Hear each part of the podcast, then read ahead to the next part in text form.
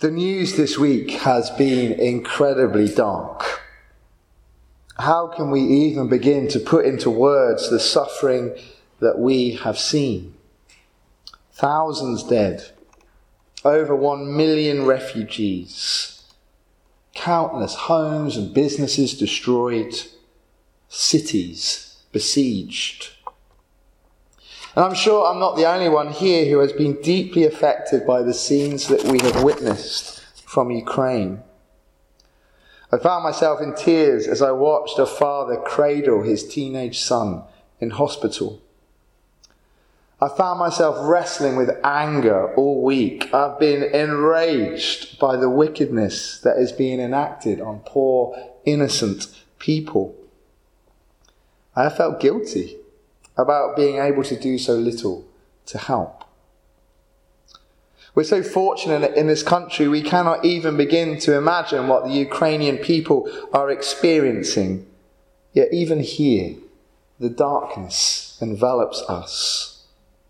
We sense the weight of pure evil. That said, there have been moments of light moments of real humanity and love that have pierced right through. The beautiful music of the piano player performing in bomb shelters, trying to keep the people's spirits high. The elderly man who knelt down in front of a Russian tank, blocking its path the heroism of Western journalists who have chosen to remain in Kiev to make sure truth continues to be reported. And then there was the other moment that I cried watching the news this week.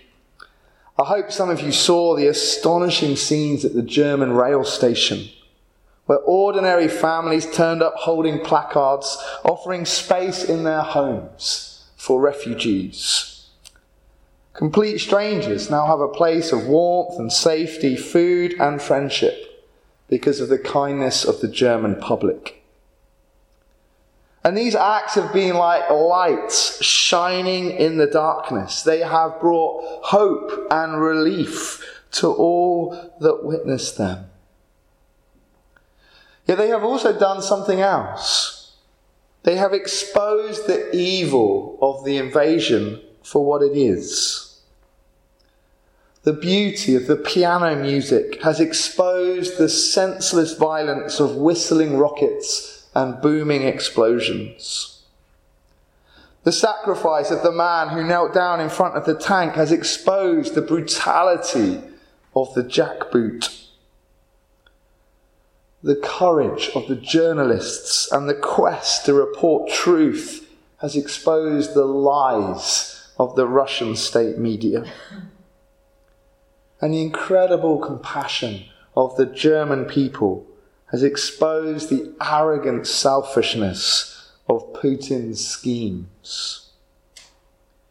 We are in no doubt. Light shines in the darkness. Light exposes the darkness for what it is, and it demonstrates a far better way.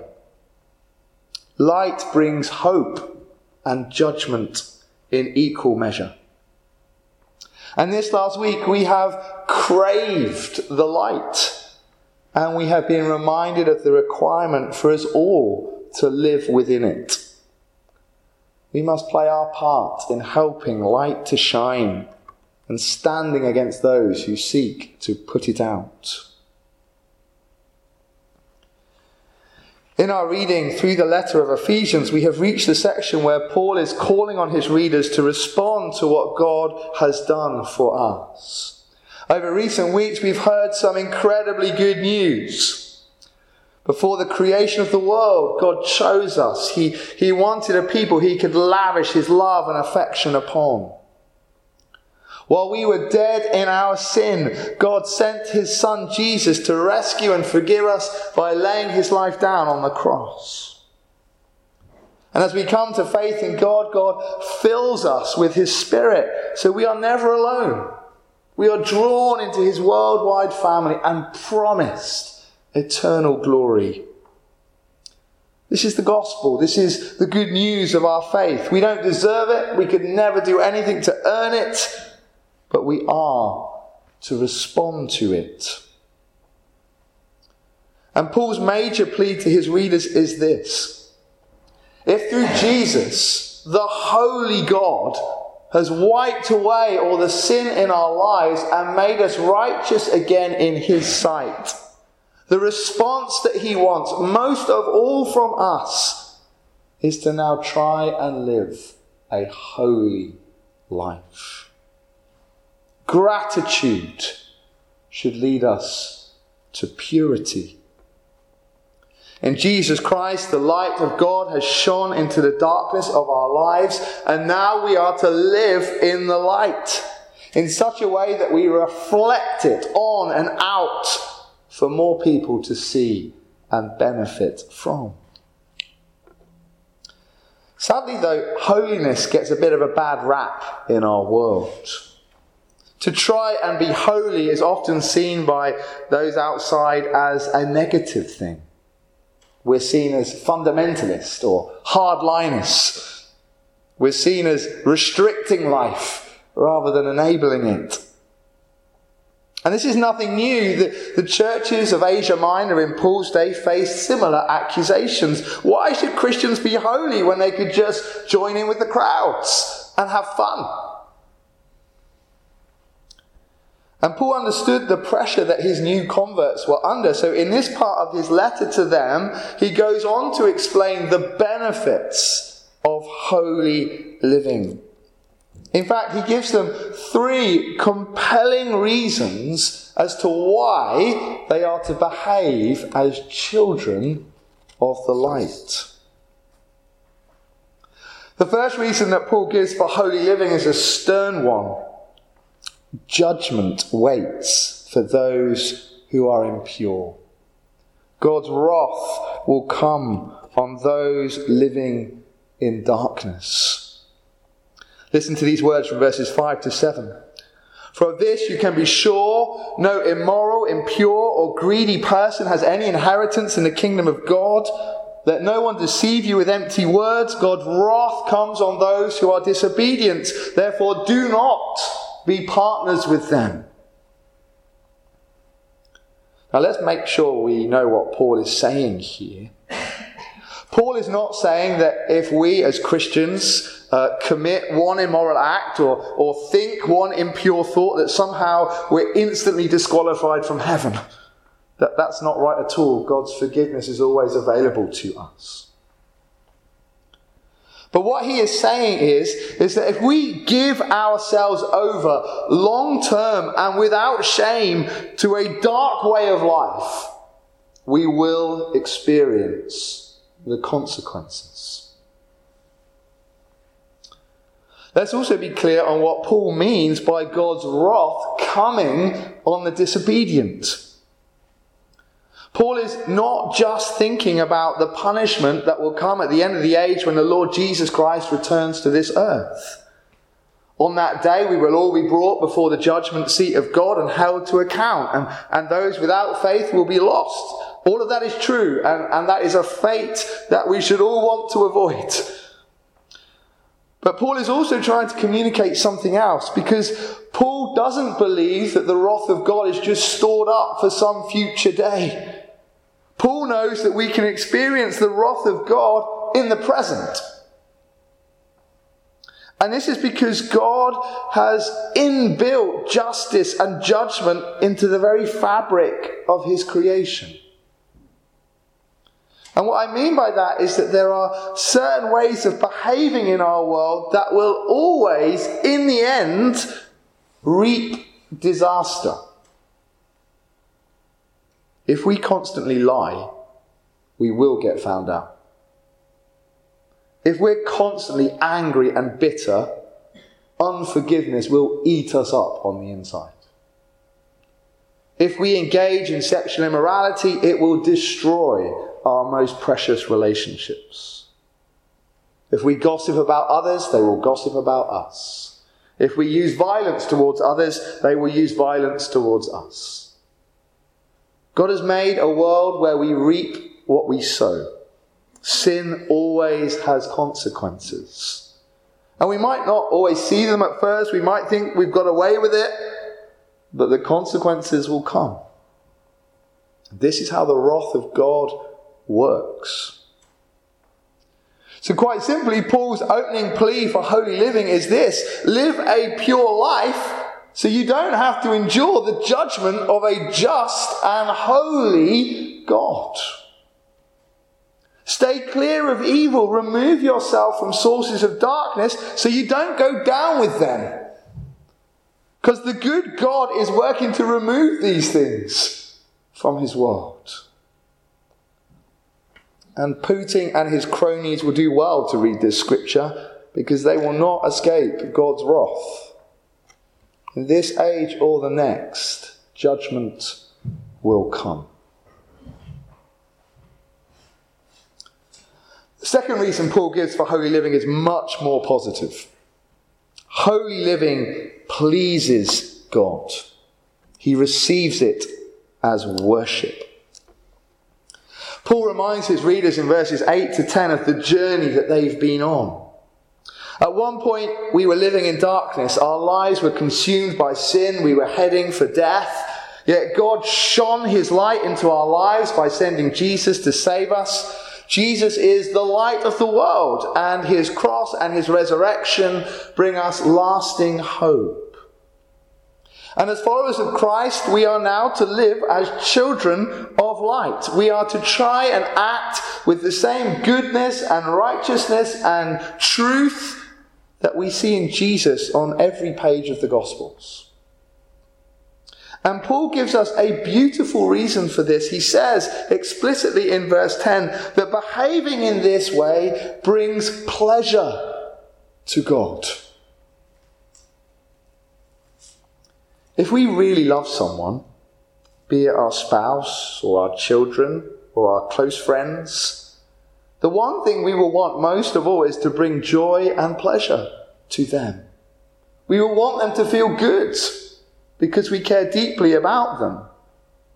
Equally, if a loved one blesses us or makes our day, instantly we start to look for ways to return the favour. And the same is true in our relationship with God. Of course, we can never return all of the blessing that He has poured on us. We will always be in God's debt. But if we really love the Lord, our natural desire will be that we want to please Him. That's what worship is all about. We believe that God is worthy, so we give Him our best, be it in song or in the offering basket or in the way we conduct our lives. Parents are pleased when they see their children acting and behaving in the ways that they've instructed them to.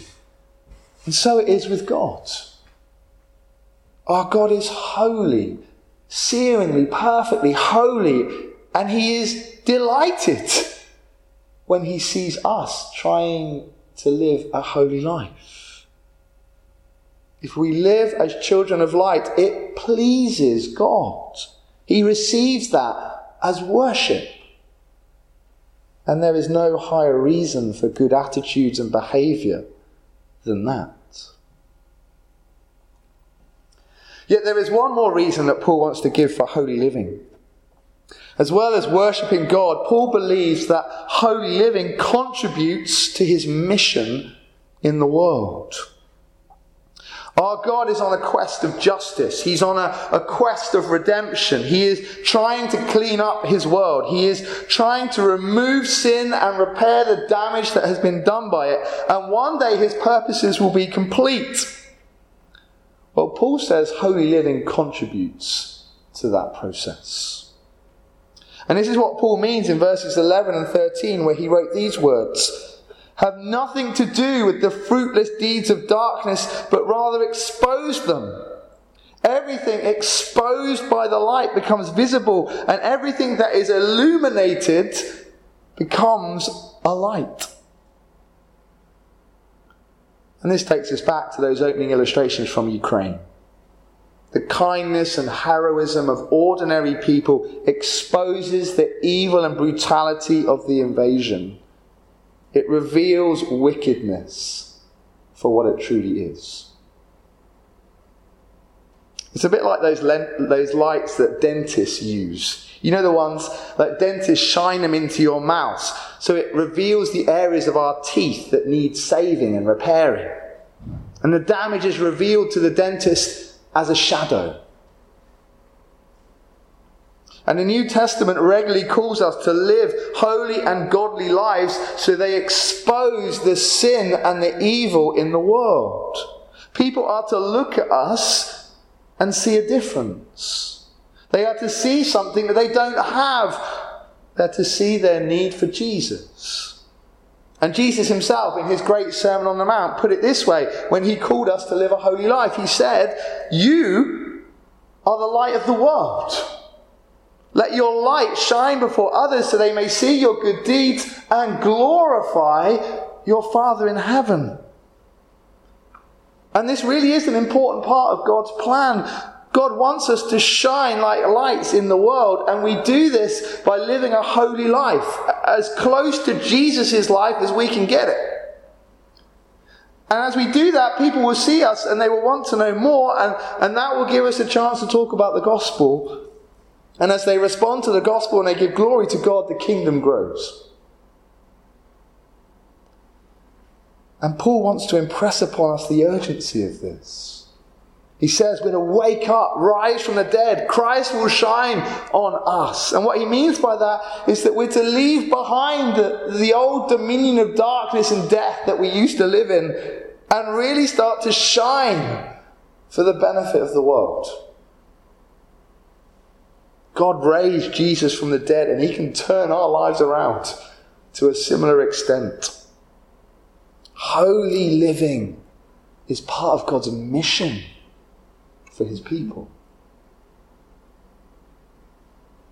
So, holy living helps us to avoid judgment, it worships God, and it extends God's mission in the world. Three great reasons to live as children of light.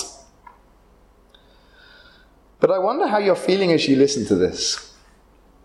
If you're anything like me, there's a danger that this can all start to sound a little bit difficult.